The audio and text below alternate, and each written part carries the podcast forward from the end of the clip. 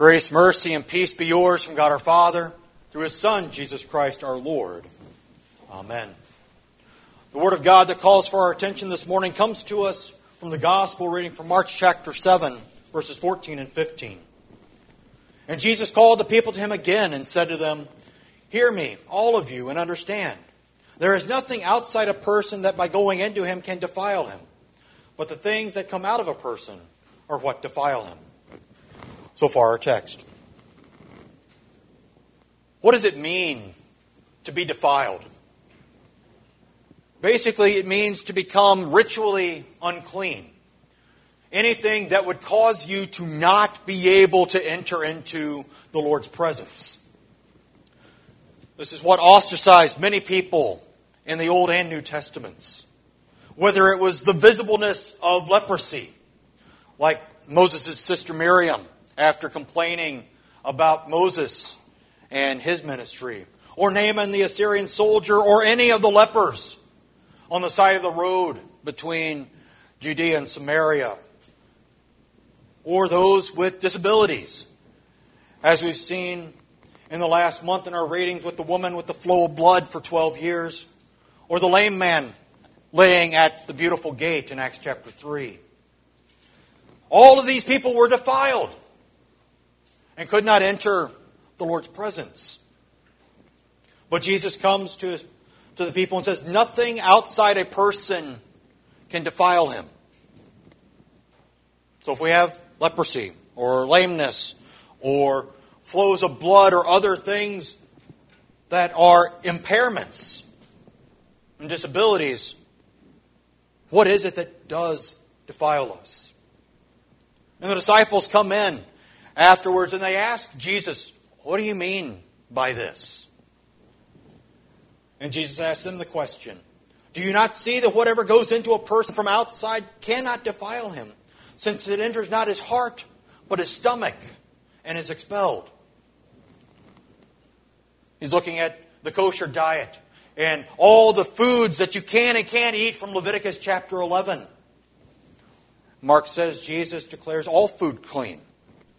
And we saw this a couple of weeks ago with Peter and Cornelius as he receives the vision during his prayer hour that all things are clean, that God has called clean. But we live in a world that is far from clean. We live in a world wrapped up in fear of a virus and so many variants that might defile us. Well, yes, they will make us sick. They can even kill us. But it does not keep us out of the Lord's presence. It does not defile us in the way that God looks at defilement. Because it does not keep us away from our Lord. Just as the fear of governmental overreach did not stop John the Baptizer whose martyrdom the church remembers today. That when Herod took his sister in law, forced her to divorce her husband to marry him, and John speaks out about it. Well, the CNN of the day got wind of it and quickly put the kibosh to that, and John ends up in prison. Pressured from the outside to be silent until eventually he is silenced by having his head cut off. But again, John was not defiled by all those things. Because the things that come out of a person are what defile him. Things that come from the heart. We also live in a world run, I think, more and more nowadays by social media.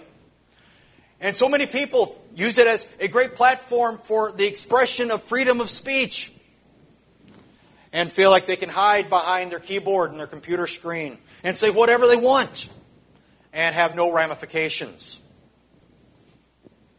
But we see even innocent little tweets and messages can ruin relationships and even families. Why?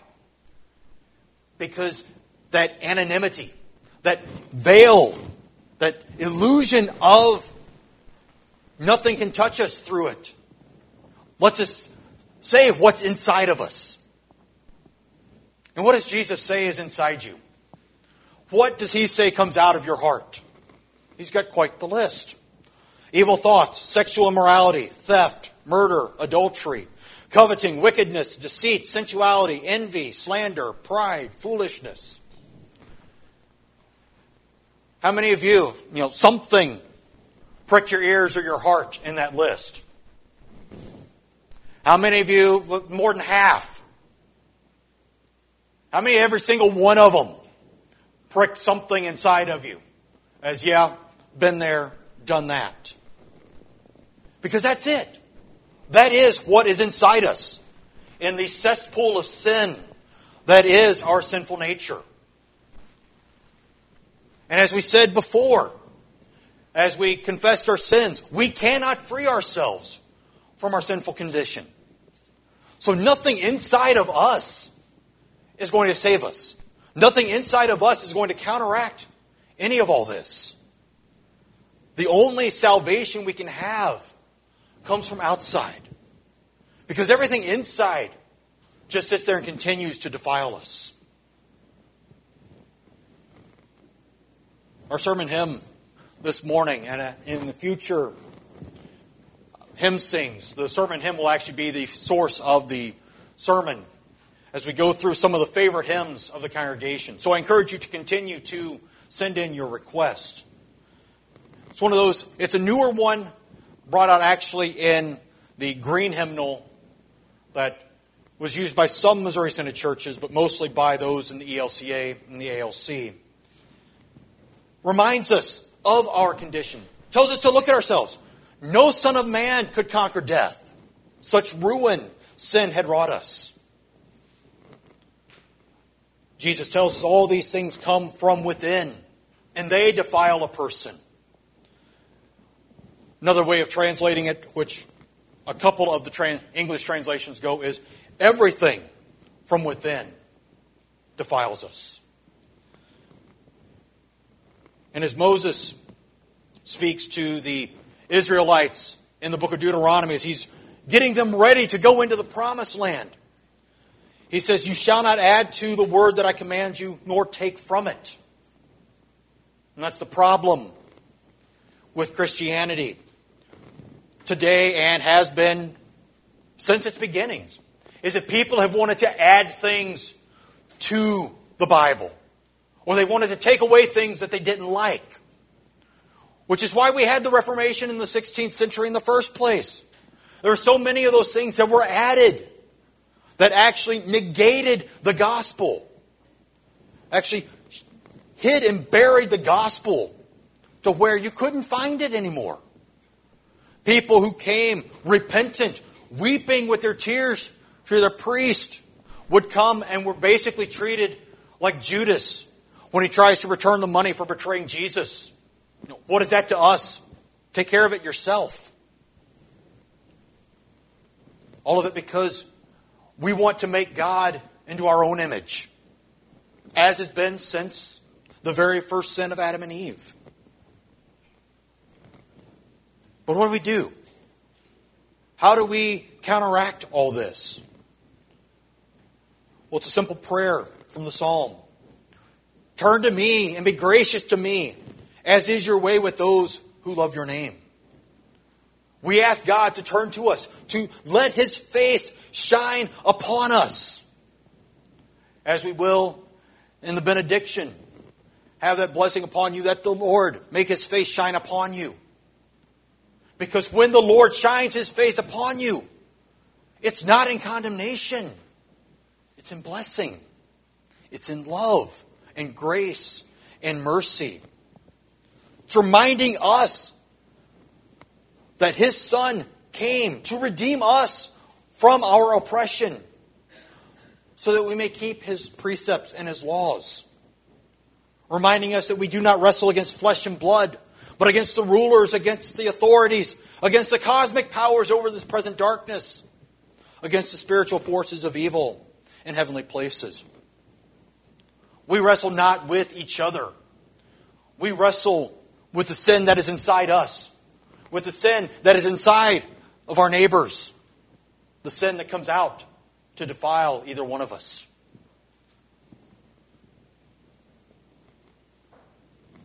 But David tells us, Turn to me